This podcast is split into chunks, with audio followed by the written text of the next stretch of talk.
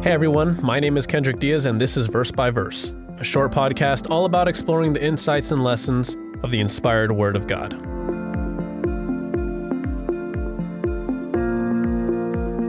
Today we're looking at Revelation chapter 19, verse 16. Now, so much of the Bible is historical, it talks about things and events and people in the distant past. But a good portion of it is also prophetic. There are scriptures and scriptures and scriptures of things that are going to happen in the future.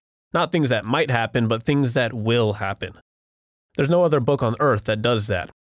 Revelation chapter 19 is all about the return of Jesus Christ, and it's the most important event in the history of earth.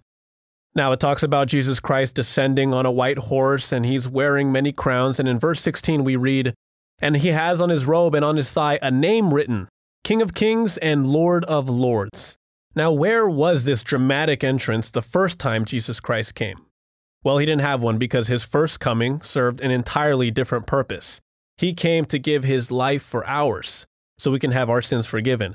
But this scripture tells us all about his purpose for coming again. This time, he is coming to establish his throne on the earth. His authority will outrank every other authority that will exist at that time. Now, in the military, it's a hierarchy, right? You have offices and positions, and each person answers to the one above him. Well, the same thing will be in the kingdom of God when Christ establishes his reign. He will be the highest authority, he will occupy the highest position, and every single person will be subject to him without exception. Now, if you had to be under someone's authority, why not be under Christ's authority? He is perfect. He has the right balance between strength and gentleness. He never asks you to do anything that would be harmful to you. He knows and understands you better than you do. He is fair, he is just, he's merciful, and you know what else he is? He is love. Yes, part of his philosophy is that all human beings should love each other. Now, what's the matter with that? Now, when's the last time you saw a government official or a leader or a politician stand up and say with authority, it's wrong to disrespect your parents, it's wrong to murder, it's wrong to steal, to cheat on your spouse, to lie, and to covet. No, frankly, many of them wouldn't say that because it would contradict what they do and what they like doing. Jesus Christ, on the other hand, will stand for those principles, and he will command them to be followed.